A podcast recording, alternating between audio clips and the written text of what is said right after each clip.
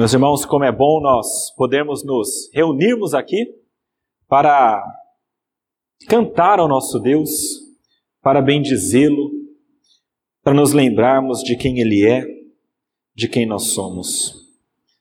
E fazermos isso unidos. É muito bom quando nós podemos fazer isso, reunidos como povo de Deus, que o glorifica, que o adora, e enquanto isso, Deus fala conosco, Deus mostra a sua verdade e Deus nos edifica. E hoje, a nossa esperança é que Ele fale conosco novamente por meio da Sua palavra.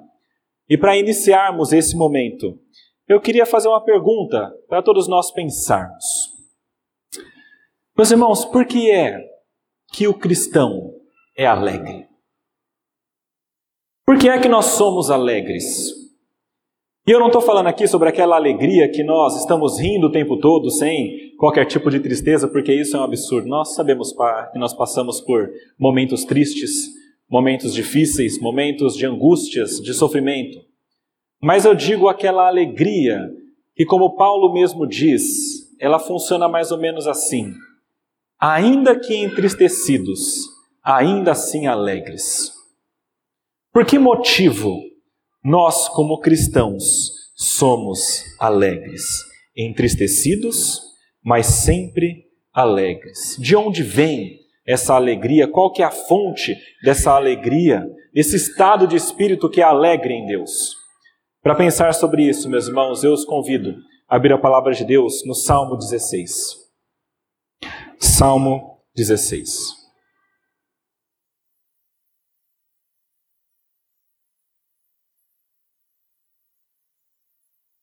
Leremos na nova Almeida atualizada, que é um salmo, que é um hino de Davi. Diz assim a palavra de Deus: Guarda-me, ó Deus, porque em ti me refugio. Digo ao Senhor: Tu és o meu Senhor, outro bem não possuo, senão a ti somente. Quanto aos santos que há na terra, eles são os notáveis, nos quais tenho todo o meu prazer.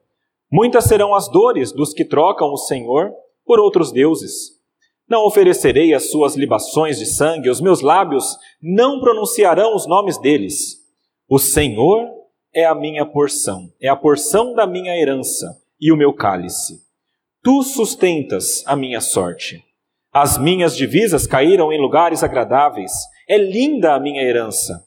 Bendigo o Senhor que me aconselha, pois até durante a noite o meu coração me ensina. Tenho o Senhor sempre diante de mim. Estando Ele à minha direita, não serei abalado. Por isso, o meu coração se alegra e o meu espírito exulta. Até o meu corpo repousará seguro, pois não deixarás a minha alma na morte, nem permitirás que o teu santo veja a corrupção. Tu me farás ver os caminhos de vida. Na tua presença há plenitude de alegria. A tua destra à tua direita há delícias perpetuamente. Até aí a palavra de Deus. Vamos orar, meus irmãos. Senhor nosso Deus, nosso Pai, nós lemos a Sua palavra e pedimos a Ti, Pai, pela Tua graça, pelo Teu Santo Espírito, que o Senhor ilumine, Pai, nossos corações e nossas mentes, para que nós agora possamos compreender o que Tu queres, Pai, nos dizer. Fala conosco nessa noite, pedimos, em nome de Jesus. Amém. Meus irmãos, nós não sabemos exatamente o que o salmista estava passando nesse momento. A palavra não diz exatamente qual que era a situação. A gente sabe que era uma situação difícil. A gente sabe que era uma situação que ele se sentia angustiado e que ele tinha medo de alguma coisa e por isso ele pede proteção a Deus. Mas não existe uma certeza sobre a qual era essa situação. Mesmo assim, a gente sabe que este salmo, mesmo sem saber a situação, mostra o clamor de um homem por proteção. E enquanto este homem clama por proteção a Deus, ele nos ensina coisas maravilhosas. E meus irmãos, hoje eu gostaria de pensar neste salmo e entender que ele nos ensina uma coisa muito específica. E eu vou dizer para vocês agora e depois eu vou repetir. Mas prestem atenção o que este salmo está nos ensinando. E o que eu gostaria que ficasse firme em nossa mente. O salmo nos ensina que Deus nos guardará da morte e corrupção e nos levará à vida de prazeres eternos, se nós buscarmos refúgio nele. Pois ele é o nosso Senhor, o nosso único bem mais precioso, a nossa herança prazerosa e o nosso conselheiro. E é por isso que nós somos alegres. Eu vou repetir, e se você não decorar, não se preocupe, porque eu vou falar isso outras vezes durante a nossa, nossa mensagem. Deus nos guardará da morte e corrupção e nos levará à vida de prazeres eternos, se nós buscarmos refúgio nele, pois ele é o nosso Senhor, o nosso único bem mais precioso, a nossa herança prazerosa e o nosso conselheiro. E é por isso que nós somos alegres. Primeira coisa que esse texto mostra para nós é que Deus nos guardará da morte e da corrupção e nos levará para uma vida de prazeres eternos se nós buscarmos refúgio nele. Versículo 1 diz o seguinte: Guarda-me, ó Deus, porque em ti me refugio. Como eu já falei, nós não sabemos a situação, mas nós sabemos que Davi aqui faz um clamor a Deus. Ele começa falando: Guarda-me, Senhor. Guarda-me é a única palavra, o único verbo aqui desse texto que está no imperativo. É ele falando diretamente com Deus e pedindo para Deus agir na causa dele, guardando, protegendo ele dessa situação que ele está passando. E é interessante que aqui nesse salmo, ele não somente pede a ajuda de Deus, mas ele dá uma razão para isso. Ele fala: Senhor, me guarda, porque eu busco refúgio em ti. Me guarda, porque eu busco refúgio em ti. Parece que na mente do salmista, quando ele escreve, existe uma ligação muito grande entre você pedir para Deus te guardar e você fazer alguma coisa com relação a isso. Não apenas falar Senhor me guarda e ter a vida de qualquer maneira, mas é Senhor me guarda e enquanto isso eu busco refúgio em ti. E porque eu busco refúgio em ti, o Senhor irá me guardar. Eu vejo, meus irmãos, que muita gente busca proteção de Deus com palavras, dizendo: Senhor, cuida de mim, mas a vida não busca esse cuidado e essa proteção de Deus. Nunca vai à igreja, nunca lê a Bíblia, tem a boca suja, é um mau empregado, é um péssimo filho, é terrível no casamento, mas quando a coisa aperta, meu Deus, socorro. Meus irmãos, é muito comum a gente ver isso acontecendo. Porque quando a coisa aperta, a gente pede para o único que pode nos ajudar. Quando a coisa aperta, nós pedimos para que Deus nos ajude. É como diz aquela história. A taxa maior de conversão por metro quadrado no mundo existe dentro de um avião em queda. Porque dentro do avião em queda, pode ser todo mundo ateu, mas um segundo depois é todo mundo dizendo: ai meu Deus, me ajuda porque eu estou caindo. E é verdade isso na nossa vida. As pessoas negam a Deus até certo ponto, mas quando chega a hora pedem refúgio para Deus. E aqui, meus irmãos, parece que o salmista ele tem uma tranquilidade muito grande em dizer: Senhor, me ajuda porque eu busco refúgio no Senhor. Ele tem uma tranquilidade de falar com Deus, sabendo que ele está buscando ao Senhor para ter essa ajuda da parte de Deus. E aqui eu começo a pensar um pouquinho em nós. E eu pergunto para você também: será que você tem essa mesma tranquilidade do salmista quando clama ao Senhor? Será que quando você clama ao Senhor, você diz: Senhor, eu tenho te seguido tanto, eu tenho buscado tanto ao Senhor, me ajuda? Ou será que talvez a nossa vida Está mais como aquele poema do Chaves. Não sei quantos irmãos já viram. Chaves é bem antigo, né? Eu gosto. Quando eu assisto, eu rio muito. Mas quando o Chaves está fazendo uma poesia na frente de toda a turma, ele começa a falar: Volta ao cão arrependido, com suas orelhas tão fartas, com seu osso roído e com o rabo entre as patas. E me parece que nós, muitas vezes, quando vamos buscar ajuda em Deus, nós estamos dessa maneira. Como um cachorro arrependido, porque nós não tivemos buscando a Deus, mas na hora que chegou agora a gente busca a Deus. E então várias vezes nossas orações são assim: Senhor, sei que eu não tenho buscado ao Senhor, mas eu preciso da tua ajuda. Senhor, perdão pelo que eu fiz, mas será que o Senhor pode me ajudar nisso? Senhor, eu queria pedir, mas eu sei, eu tenho que pedir perdão por isso antes, mas depois eu preciso da tua ajuda. Muitas vezes nossa oração é assim, porque nós queremos a ajuda de Deus, mas nós não estamos buscando a Ele como nós deveríamos. Meus irmãos, a palavra diz: busque o Senhor enquanto se pode achar. A vontade de Deus é que nós o busquemos. E a palavra diz enquanto nós o buscamos, então nós podemos clamar: Senhor, nos ajuda.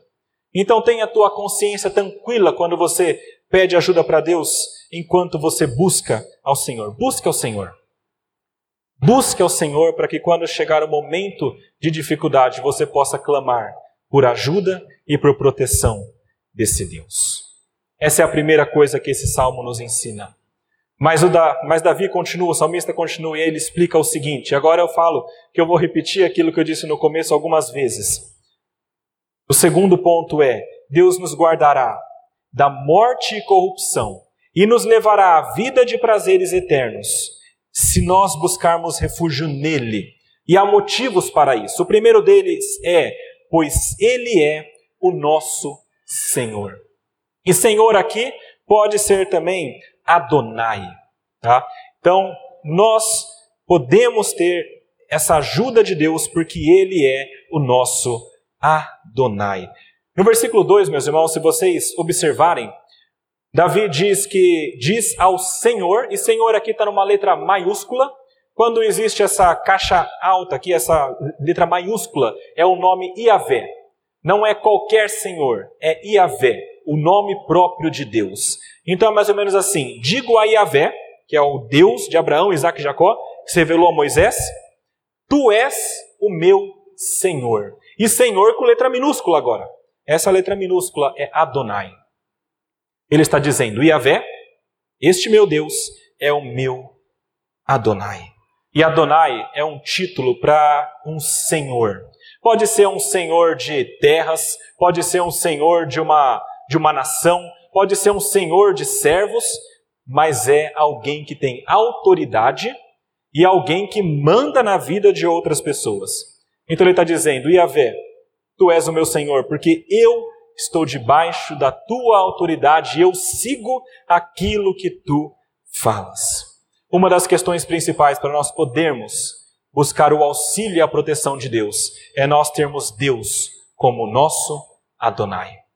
E aí, o salmista continua falando e aumenta essa ideia. Veja aí, ah, no versículo 2 ainda, ele diz: Outro bem não possuo somente, ou senão a ti somente. E aqui já é o terceiro ponto. O segundo é bem rápido porque junta com o terceiro. Deus nos guarda da morte da corrupção e nos leva à vida de prazeres eternos se nós buscarmos refúgio nele, pois ele é o nosso Adonai, e Ele é o nosso único bem mais precioso. O nosso Adonai, o nosso Senhor e o nosso único bem mais precioso. Versículo 2 até o 4 diz o seguinte: Veja bem. Digo ao Senhor, tu és o meu Senhor, outro bem não possuo senão a ti somente. Quanto aos santos que há na terra, eles são os notáveis, nos quais tenho todo o meu prazer. Muitas serão as dores dos que trocam o Senhor por outros deuses. Não oferecerei as suas libações de sangue, e os meus lábios não pronunciarão o nome deles. Meus irmãos, Deus para esse salmista, como deve ser para nós também, é o seu único e mais precioso bem. Uma tradução possível para essa parte que nós lemos é que não há nenhum bem além de ti. Ou seja, para ele, Deus é a coisa mais importante e mais valiosa que existe. E todas as coisas que não estão relacionadas a este Deus, ou que não tem Deus no centro, não tem importância, não tem valor. Para ele, o bem maior e mais importante da sua vida é o próprio Deus. Tiago, no capítulo 1, versículo 17, Está escrito o seguinte: toda boa dádiva e todo dom perfeito são lá do alto, descendo do Pai das luzes, em quem não pode existir variação ou sombra de mudança. Ou seja, se tem alguma coisa boa nessa vida, vem de Deus. Porque Ele é o doador das coisas boas. E fora dele, não há nada que seja bom. E é muito interessante, meus irmãos, que essas palavras são, estão sendo ditas por alguém que é um rei. Se fosse um, uma pessoa que não tem aonde cair morto, se fosse uma pessoa que não tem posses, que não tem poder, que não tem status, que não tem nada disso, seria até compreensível pensar, tudo que ela tem é Deus, ok, então ela fala isso. Mas aqui é Davi, o grande rei Davi, conquistador, general, que conquistou grandes terras, com muitas posses, aclamado pelo seu povo, e este homem, que tem tudo, ele diz: Eu não tenho nada se eu não tiver a Deus. Meus irmãos, para Davi, o que havia de mais valioso era Deus. E isso é muito importante para ele, como é para nós. Aquilo que nós temos de mais valioso, meus irmãos, é aquilo que vai determinar e guiar o modo como nós vivemos. Aquilo que há de mais valioso na nossa vida é o que vai determinar e é o que vai guiar o rumo das nossas ações. Judas é um bom exemplo. Quer dizer, falar que ele é um bom exemplo é estranho. Judas é um bom mau exemplo, tá? Ele mostra bem essa ideia. Judas, meus irmãos, nós sabemos que ele traiu a Cristo. Mas a história dele mostra que o que ele tinha de mais valioso para ele não era Deus. Teve um episódio em que uma mulher tinha um vaso de alabastro com um perfume caríssimo e aquilo valia, valia uns 300 denários, ou seja, 300 dias trabalhados para conseguir aquilo, um ano de trabalho. E então essa mulher pega esse vaso, quebra e passa o perfume aos pés de Cristo, ungindo a Jesus, dando tudo o que ela tem para Jesus. E aí os discípulos falam alguma coisa e Judas puxa a turma falando: Isso é terrível. Por que ela fez isso? Ela podia pegar esse vaso, vender e dar para os pobres. Deu uma boa desculpa. Mas a palavra diz que quando Judas fala isso, ele não falou por causa dos pobres, ele falou porque ele era ladrão e ele cuidava da bolsa. Então venderia o vaso, o dinheiro iria para a bolsa e ele colocaria a mão dele. Porque desde o início, para Judas, o que havia de mais valioso era o dinheiro. E isso fica mais claro mais para frente. Quando Judas recebe a oferta, entrega Jesus e a gente vai te dar 30 moedas de prata. Como se fosse algo que pudesse mudar a vida dele. E ele aceita as 30 moedas de prata, o dinheiro, para entregar o Salvador do mundo. Isso mostra que para ele, no coração dele, mais importante do que Cristo era o dinheiro. E se o dinheiro é mais importante para ele, assim também vão ser as suas ações. E ele vai fazer tudo o que ele puder para conseguir isso. E meus irmãos, isso não é só com Judas, não. Isso é conosco também. Se o dinheiro para nós é o mais importante, a gente vai fazer tudo para conseguir esse dinheiro. Nós vamos não vamos medir esforços para conseguir isso. A gente vai a, a colocar tudo que nós temos nessa, empre, nessa empreitada, gastar todo o nosso tempo, gastar todos os nossos esforços. A gente não vai se importar se a gente destruir a família no processo, se a gente destruir relacionamentos no processo, se a gente não buscar a Deus no processo. Porque o que é mais importante é o dinheiro. E o que vale para o dinheiro nesse caso, vale para outras coisas também. Tudo aquilo que é mais valioso para nós do que Deus, que deveria ser o bem maior.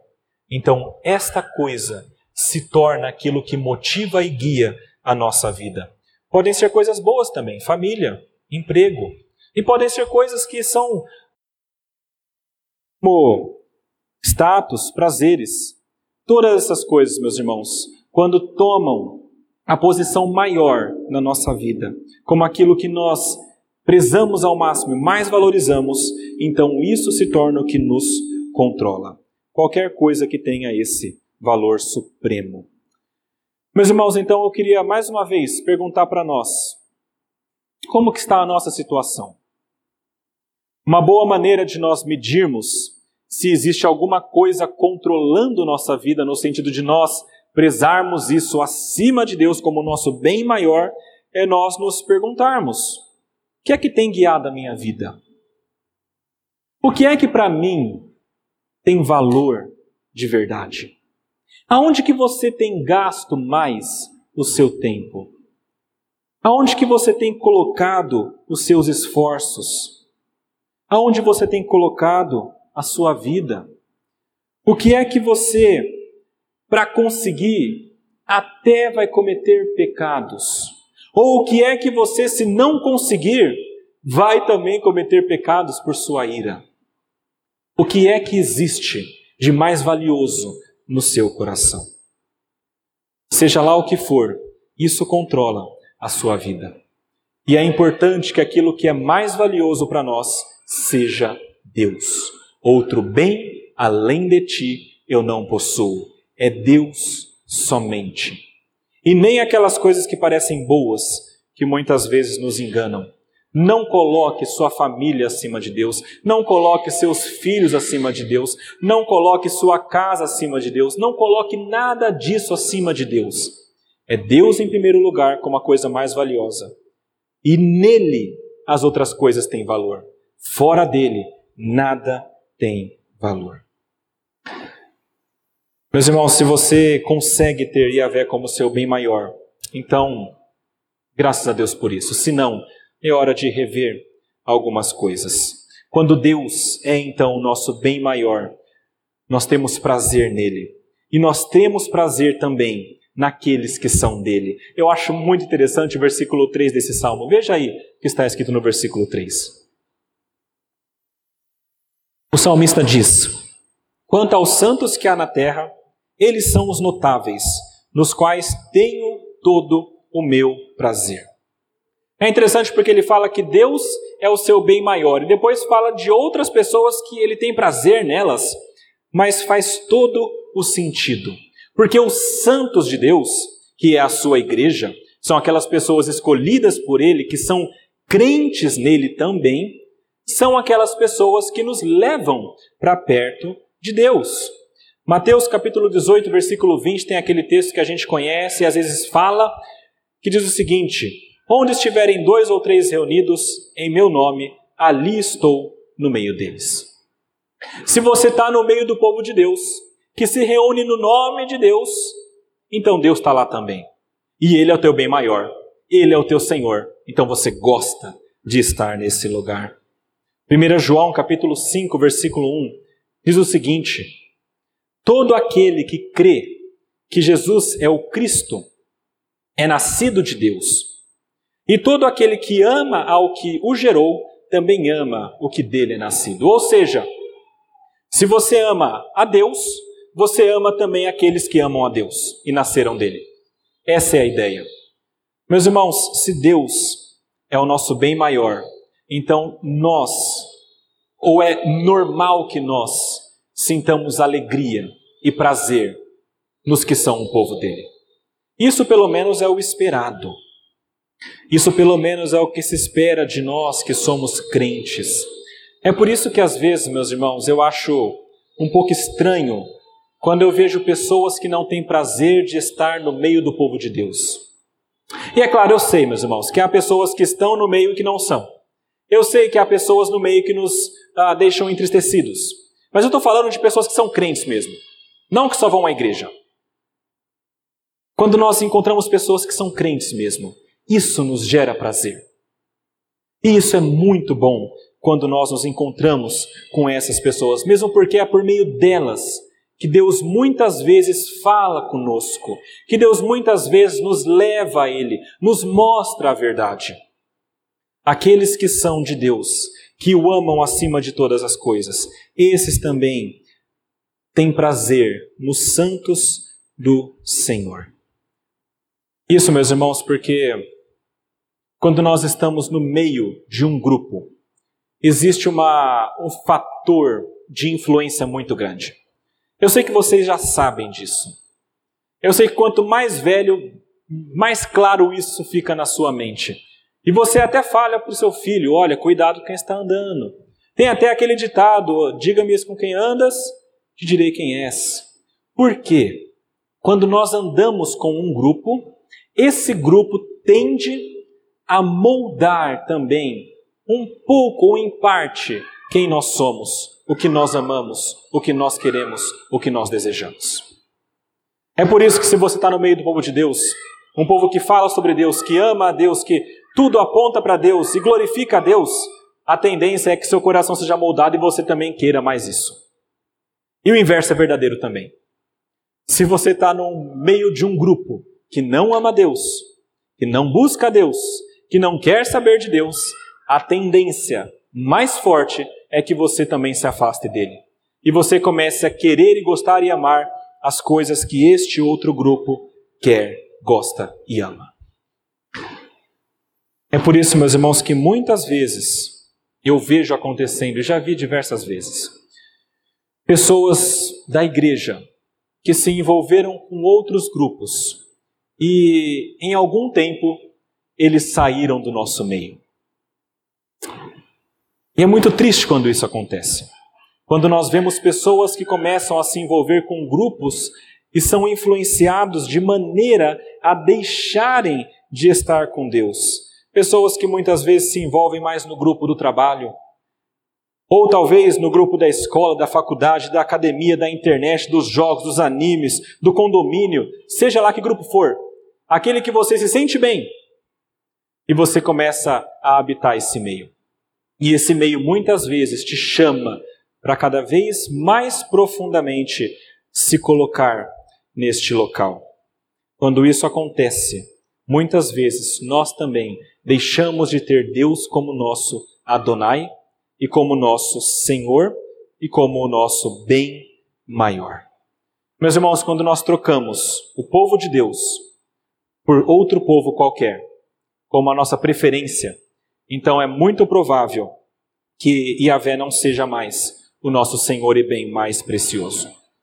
E então nós temos de pensar um pouquinho: por que será que eu não quero tanto ir para a igreja mais? Por que será que eu não me sinto tão bem naquele meio? Será que meu coração está desejando outras coisas?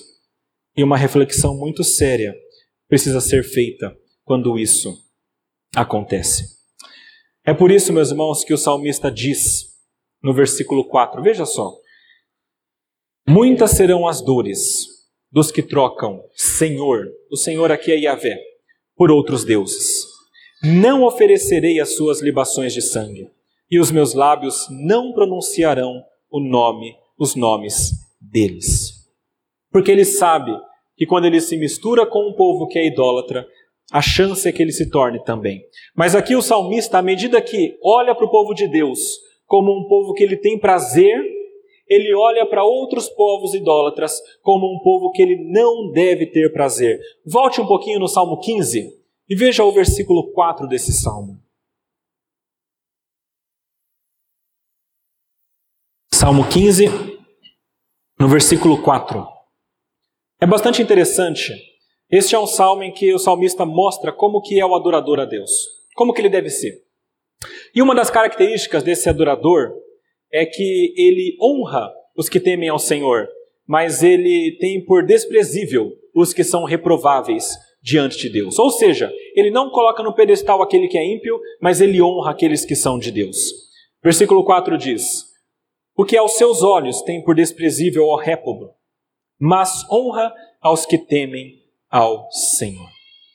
Meus irmãos, assim como o salmista, nós precisamos entender que os santos de Deus, a igreja, é aquilo que nós temos de prezar com maior empenho depois de Deus, porque é essa igreja que vai nos levar para mais perto de Deus, enquanto que outros grupos podem nos levar para outros locais onde há penas e sofrimentos. Como diz o versículo 4: muitas serão as dores dos que trocam o Senhor por outros deuses.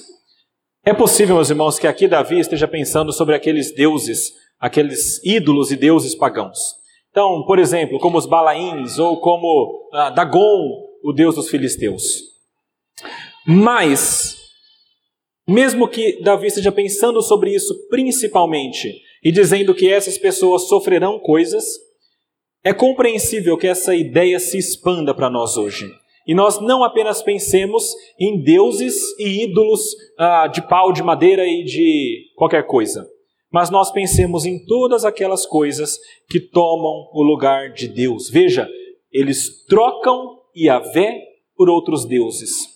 Tudo aquilo que você troca o seu Deus por essa coisa, isso se torna agora também o seu Deus.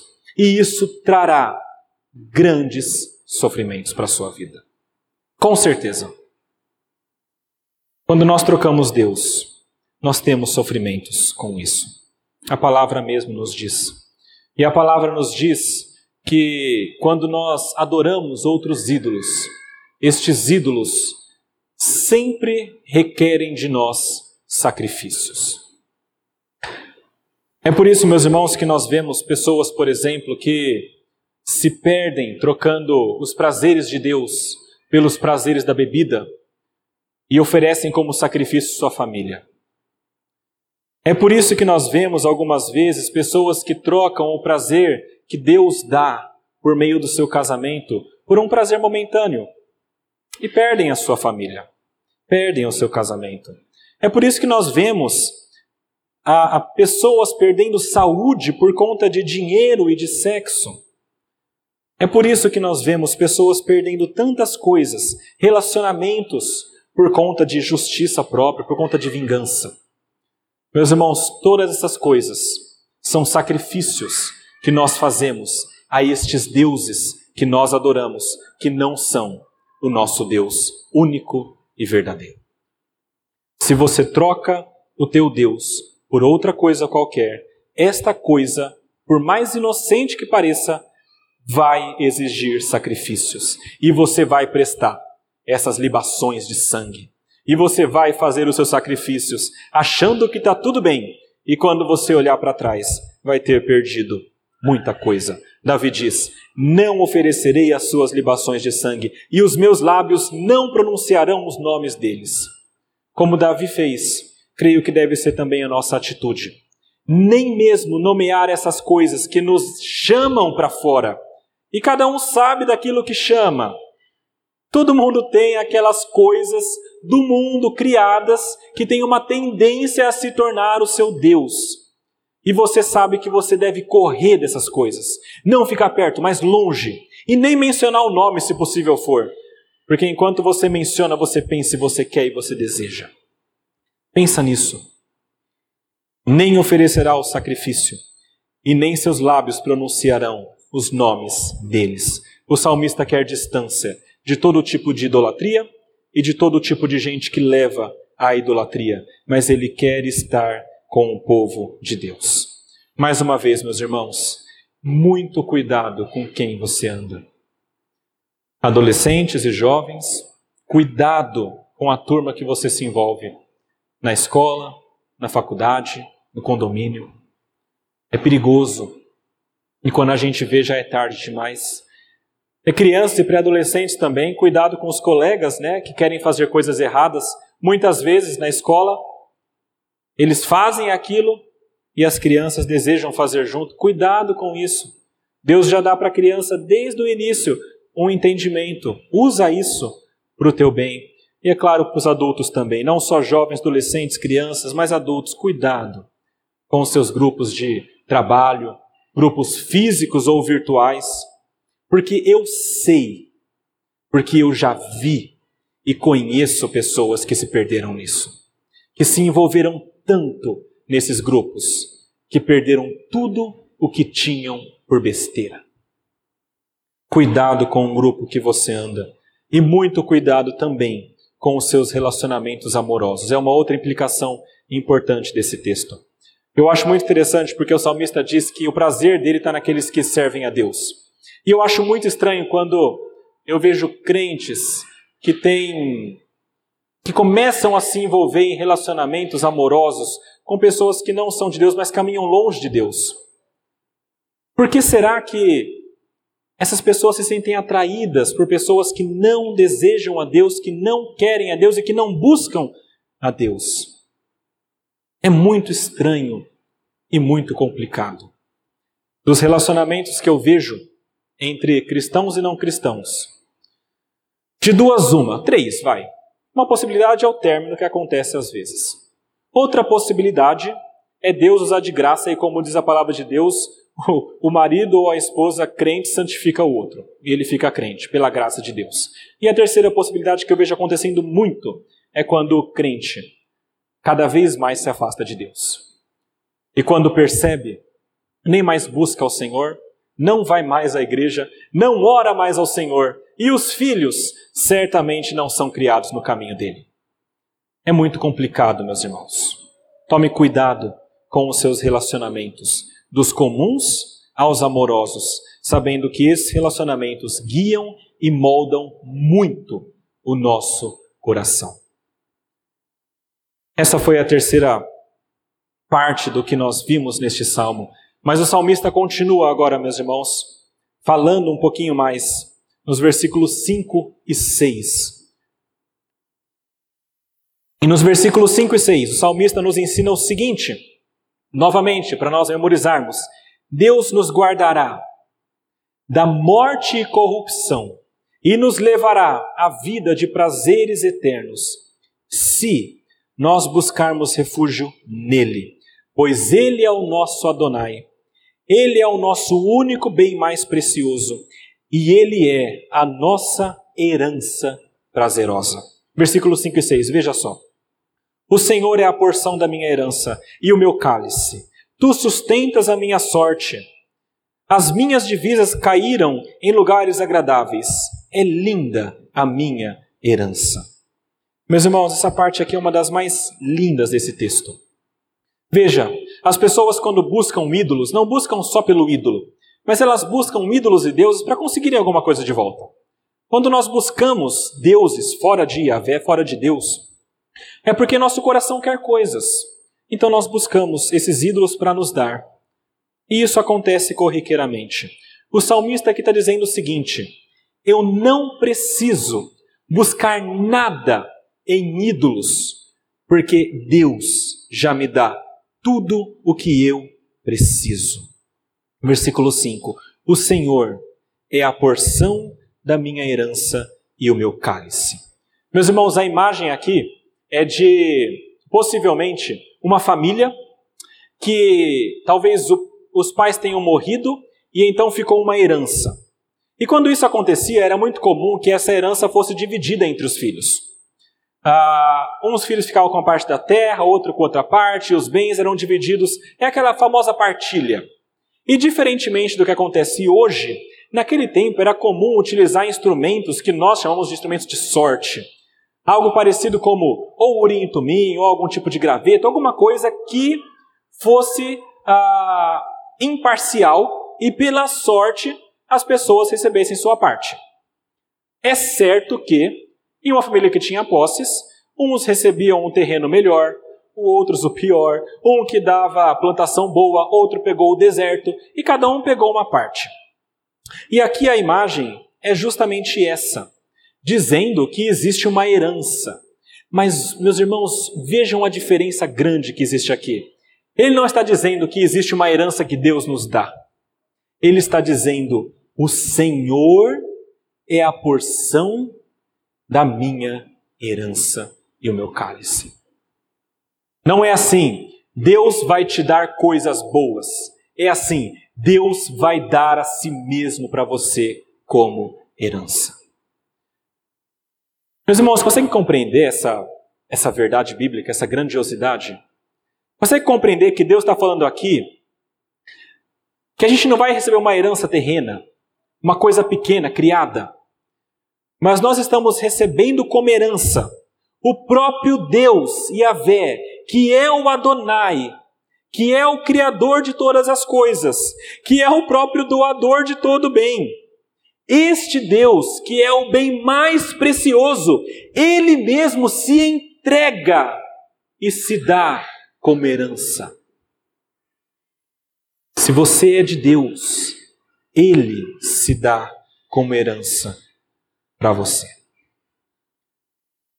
É por isso que no Salmo 23, no versículo 1, o salmista escreve: O Senhor é meu pastor, nada me faltará. Algumas traduções dizem: O Senhor é meu pastor e não me faltará. Ele estará comigo. E mais para frente, versículos 5 e 6 do Salmo 23: Unges-me a cabeça com óleo, o meu cálice transborda.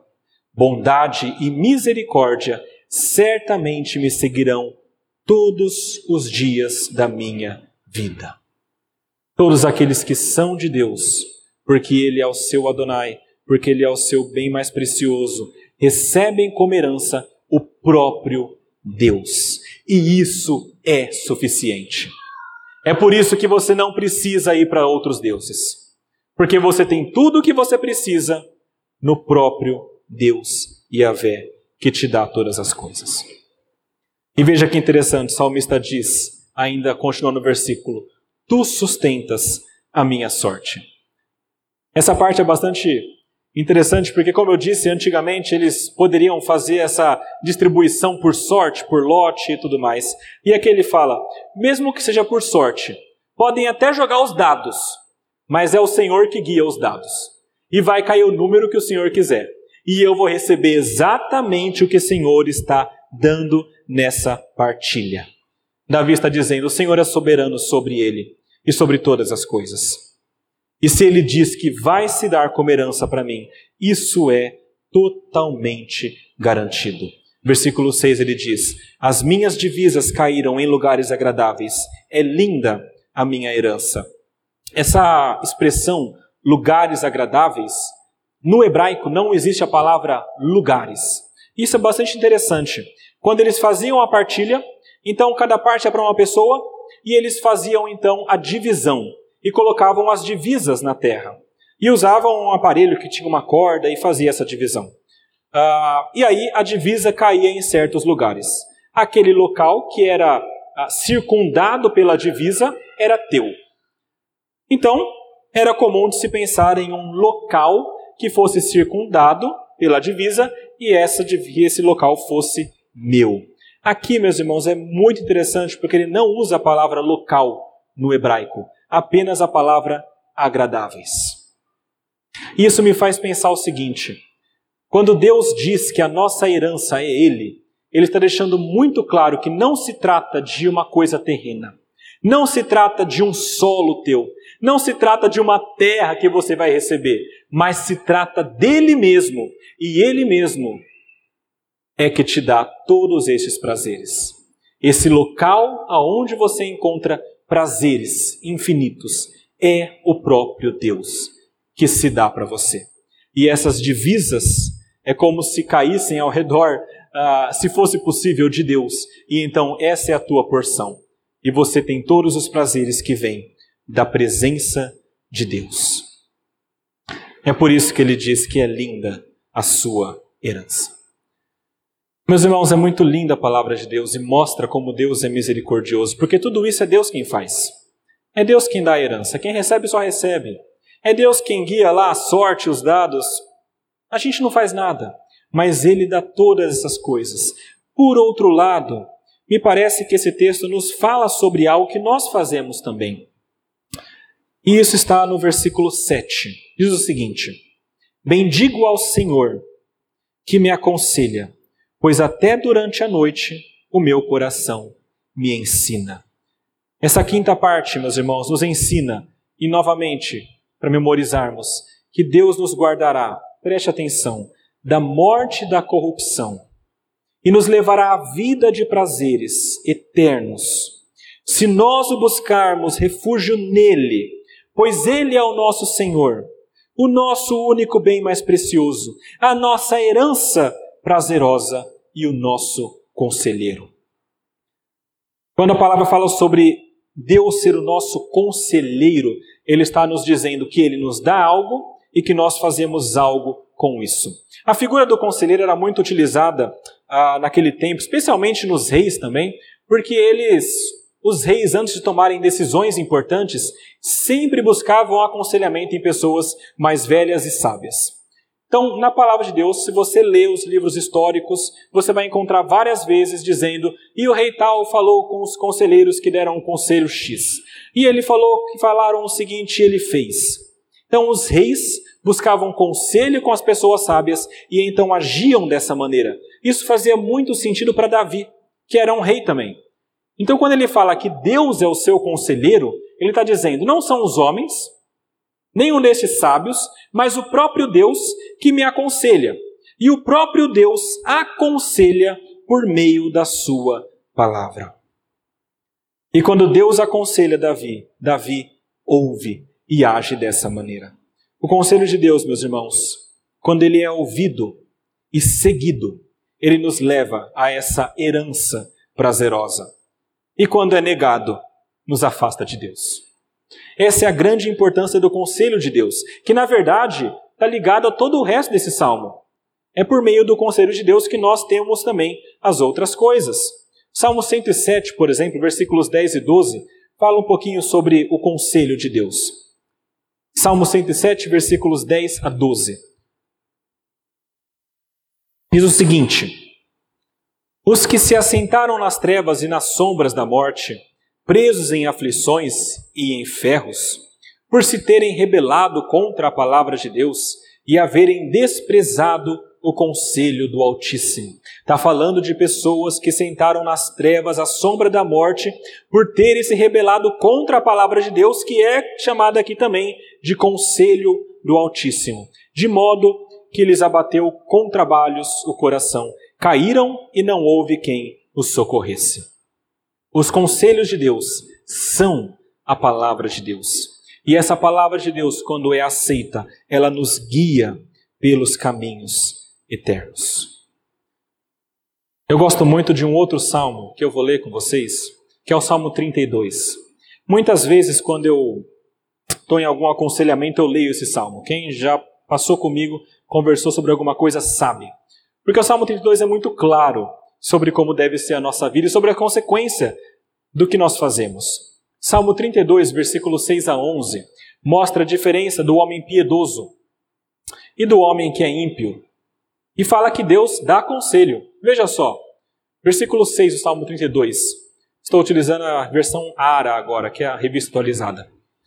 Sendo assim, todo homem piedoso te fará súplicas, o piedoso fará súplicas, em tempo de poder encontrar-te. Com efeito, quando transbordarem muitas águas, que são as dificuldades, os problemas, não o atingirão, Tu és o meu esconderijo, tu me preservas da tribulação e me cercas de alegres cantos de livramento.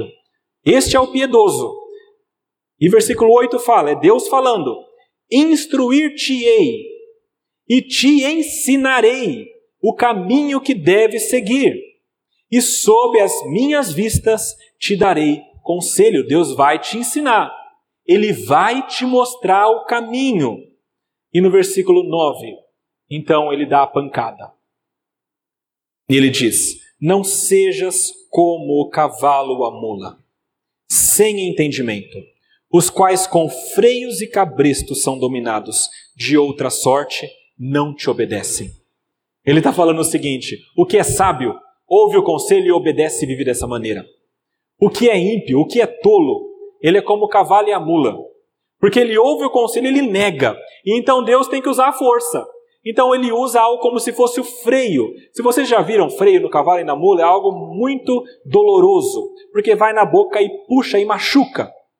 E eles usam isso para frear e dirigir o animal. E Deus está falando: isso vai acontecer com você se você não ouvir meu conselho e fazer as coisas da maneira correta. Se você negar o meu conselho, eu vou ter que te disciplinar para você ir para o caminho certo. Seja como o sábio, que vai ter alegrias seguindo o conselho, não como o tolo, o ímpio. Muito sofrimento terá de curtir o ímpio, mas o que confia no Senhor, a misericórdia o assistirá. Davi, meus irmãos, era dessa maneira. Ele ouvia o conselho de Deus e ele seguia o conselho de Deus. E a palavra diz que até durante a noite o meu coração me ensina. Davi era aquele homem que do Salmo 1 diz que medita de dia e de noite na palavra de Deus. E aqui a ideia, eu acho que não é só de meditar, só de vir a mensagem. De fato, muitas vezes, quando nós estamos de noite, já no fim do dia, ou indo para dormir, muitas vezes, quando meditamos na palavra de Deus, Deus nos ensina. Mas aqui parece que a ideia é um pouquinho diferente. A palavra ensina pode ser também disciplina, é uma ideia de correção, Então, não só de mostrar a instrução correta, mas de disciplinar para o caminho certo. E isso de noite. E isso me lembra de novo o Salmo 32, versículos 3 e 4. Enquanto calei os meus pecados, envelheceram os meus ossos pelos meus constantes gemidos todo dia, porque a tua mão pesava dia e noite sobre mim, e o meu vigor se tornou em sequidão de estio. Deus ensinava com um conselho, e enquanto ele desviava, Deus pesava sobre ele dia e até de noite, e utilizava o interior dele, até o coração, para discipliná-lo. É por isso que quando você sente essa dor por ter feito coisas que desagradam a Deus, isso é Deus utilizando o teu coração para te ensinar, de dia e de noite. E o mais sábio é você ouvir o que Deus está te mostrando. E como eu disse, este conselho de Deus relaciona com todas as outras partes. É o conselho de Deus que é a palavra que nos mostra que Deus é o nosso bem maior, que é o nosso Senhor, que é a nossa herança, que nós temos e podemos buscar refúgio nele e que nós podemos e devemos negar a idolatria. Tudo isso está na palavra dele. Quando seguimos esse conselho, Deus nos abençoa e nos guia para essa sua herança. E finalmente nós chegamos ao resultado de tudo isso, que é o último e sexto ponto do nosso da nossa meditação dessa noite. Nos versículos 8 até o 11 nos ensinam. E vejam só, é a penúltima vez que eu falo isso, meus irmãos. Deus nos guardará da morte e da corrupção e nos levará à vida de prazeres eternos, se nós buscarmos refúgio nele, pois ele é o nosso Adonai, o nosso único bem mais precioso, a nossa herança prazerosa e o nosso conselheiro. Por isso, resultado, somos alegres. A minha pergunta no início foi essa: por que é que será que os cristãos são alegres? O resultado, meus irmãos, de tudo isso é a alegria. Versículo 1, existe um pedido de socorro. O salmista diz: Senhor, me ajuda. Versículo 8, uma expressão de confiança. Eu estou sempre na presença de Yahvé.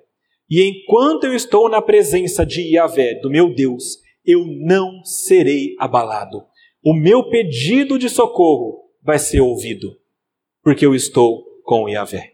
E no versículo 9, existe talvez uma das partes mais importantes do texto que mostra o resultado de tudo isso, que é justamente a alegria. No versículo 9 diz: Por isso, por todas essas coisas, o meu coração se alegra e o meu espírito exulta. Até o meu corpo repousará seguro. O coração dele se alegra, porque ele sabe que Deus ouve a sua oração e Deus o resgata na sua dificuldade, na sua perdição. E do finalzinho do versículo 9 até o versículo 10, nós temos ainda a razão para essa alegria dele. Não só tudo que passou, mas agora ele faz um resumo também dando a razão para a sua alegria. E aqui finalmente, meus irmãos, nós entendemos por que raios eu falei sobre vida e morte, tá bom? Ele diz que o corpo dele repousará seguro. A minha alma não ficará na morte. O teu santo não verá a corrupção. E verei caminhos de vida, terei plenitude de alegria e prazeres eternos. Meus irmãos, parece que aquilo que afligia muito o salmista era um medo que ele tinha de morrer e continuar morto, longe de Deus. E parece que em todo este processo onde ele busca ao Senhor e clama ao Senhor, Deus ensina a ele, mostra que na presença dele ele não será abalado. E então ele diz com todas as letras: O meu corpo repousará seguro. A minha alma não ficará eternamente na morte. O teu santo não verá a corrupção, e verei caminhos de vida, e terei plenitudes de alegria, os prazeres eternos. Meus irmãos, quando ele diz tudo isso, ele diz: Eu não verei a morte, como todos veem. E aqui é muito interessante, porque parece que ah, se aplica ao salmista e a nós, mas parece que escapa um pouco dele. Por quê? Nós sabemos que quando Davi fez essa oração e escreveu o salmo, ele estava vivo. E Deus o resgatou muitas vezes. E nós sabemos também que ele era um homem cristão e, e deve estar ao lado de Deus hoje. Mas nós sabemos que Davi foi um homem comum e ele morreu. E quando ele morreu, o seu corpo viu sim a corrupção. Ele decaiu. O seu corpo se tornou ossos e depois pó, porque ele era um homem comum. É por isso que quando nós olhamos para esse texto, nós temos de olhar um pouco mais para frente e saber que esse texto se aplica de maneira extremamente uh, vívida e verdadeira em Cristo. Abra a palavra de Deus em Atos, no capítulo 2. Versículos 22 até o versículo 32 falam sobre isso. Atos 2, versículos 22 até o 32. Esses versículos, meus irmãos, uh, são o, é o discurso que Pedro fez no dia de Pentecostes. Então ele começou a falar de Deus, começou a falar de Jesus e falou que Jesus foi entregue por desígnio de Deus, mas aqueles homens tinham entregue. E ele, neste texto, cita este salmo. Versículo 22 fala assim: Varões israelitas, é Pedro pregando, Atendei a estas palavras: Jesus, o Nazareno, varão aprovado por Deus, diante de vós com milagres, prodígios e sinais, os quais o próprio Deus realizou por intermédio dele entre vós, como vós mesmos sabeis, sendo este entregue pelo determinado desígnio e presciência de Deus, vós o matastes, crucificando-o por mão de iníquos, ao qual, porém, Deus ressuscitou rompendo os grilhões da morte, porquanto não era possível fosse ele retido por ela. Porque a respeito dele diz Davi, e olha o texto do Salmo 16: Diante de mim via sempre o Senhor, porque está à minha direita, para que eu não seja abalado. Por isso se alegrou o meu coração, e a minha língua exultou. Além disso, também a minha própria carne repousará em esperança porque não deixarás a minha morte, a minha alma na morte, nem permitirás que o teu santo veja a corrupção. Fizeste-me conhecer os caminhos de vida, encher-me-ás de alegrias na tua presença. Irmãos, seja-me permitido dizer-vos claramente a respeito do patriarca Davi, que ele morreu e foi sepultado, e o seu túmulo permanece entre nós até hoje. Sendo, pois, profeta, e sabendo que Deus lhe havia jurado, um dos seus descendentes se assentaria no trono, prevendo isto, referiu-se à ressurreição de Cristo, que nem foi deixado na morte, nem o seu corpo experimentou corrupção. A este Jesus, Deus ressuscitou, do que todos nós somos testemunhas. Meus irmãos, Jesus é aquele que perfeitamente cumpre este salmo. Quando Davi escreve, ele já aponta para Jesus. E na verdade, todo salmo é Cristo. É Jesus que não teve sua alma na morte, mas ressuscitou. É Jesus que não viu a corrupção, mas ressuscitou. É Jesus que é o nosso Adonai, o nosso Senhor e o nosso conselheiro. Ele é o Logos de Deus, a palavra perfeita. Isaías 9, versículo 6 fala: O governo está sobre os seus ombros, e o seu nome será maravilhoso conselheiro, Deus forte, Pai da eternidade, príncipe da paz. Ele é o conselheiro da parte de Deus. Jesus é o nosso maior tesouro. Jesus é o Deus que veio para este mundo e se entregou por nós e habita em nós.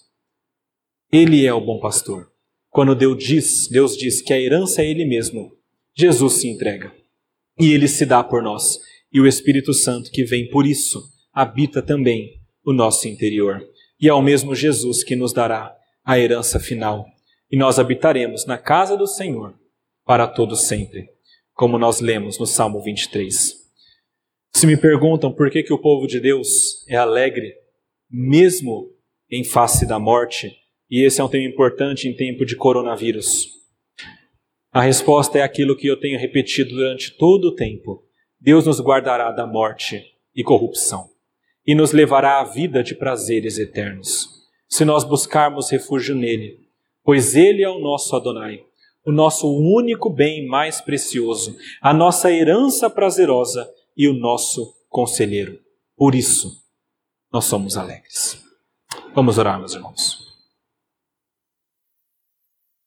Senhor, nosso Deus, nosso Pai, nós queremos louvá-lo pela Sua palavra que nos mostra a verdade.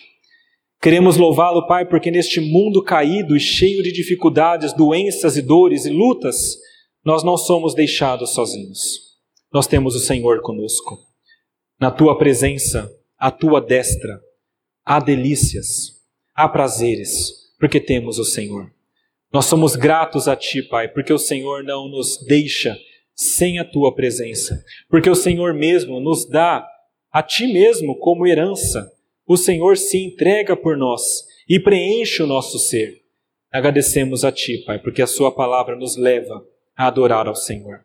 Pedimos, Pai, que o Senhor nos ajude a termos a Ti como nosso Senhor maior, como nosso único e verdadeiro bem, e que nós saibamos que longe de Ti não há bem algum neste mundo. Ajuda-nos, Pai, a entender essas verdades, e enquanto nós entendemos isso, que a nossa vida também seja diferente. E que nós aguardemos com esperança e com alegria aquele dia em que todos nós estaremos plenamente ao teu lado, com os corpos glorificados, com a vida eterna, sem qualquer corrupção e perfeitamente dentro da herança que o Senhor nos deu, com as delícias e prazeres que o Senhor nos promete. Te agradecemos por tudo isso e pedimos essas coisas em nome de Jesus. Amém.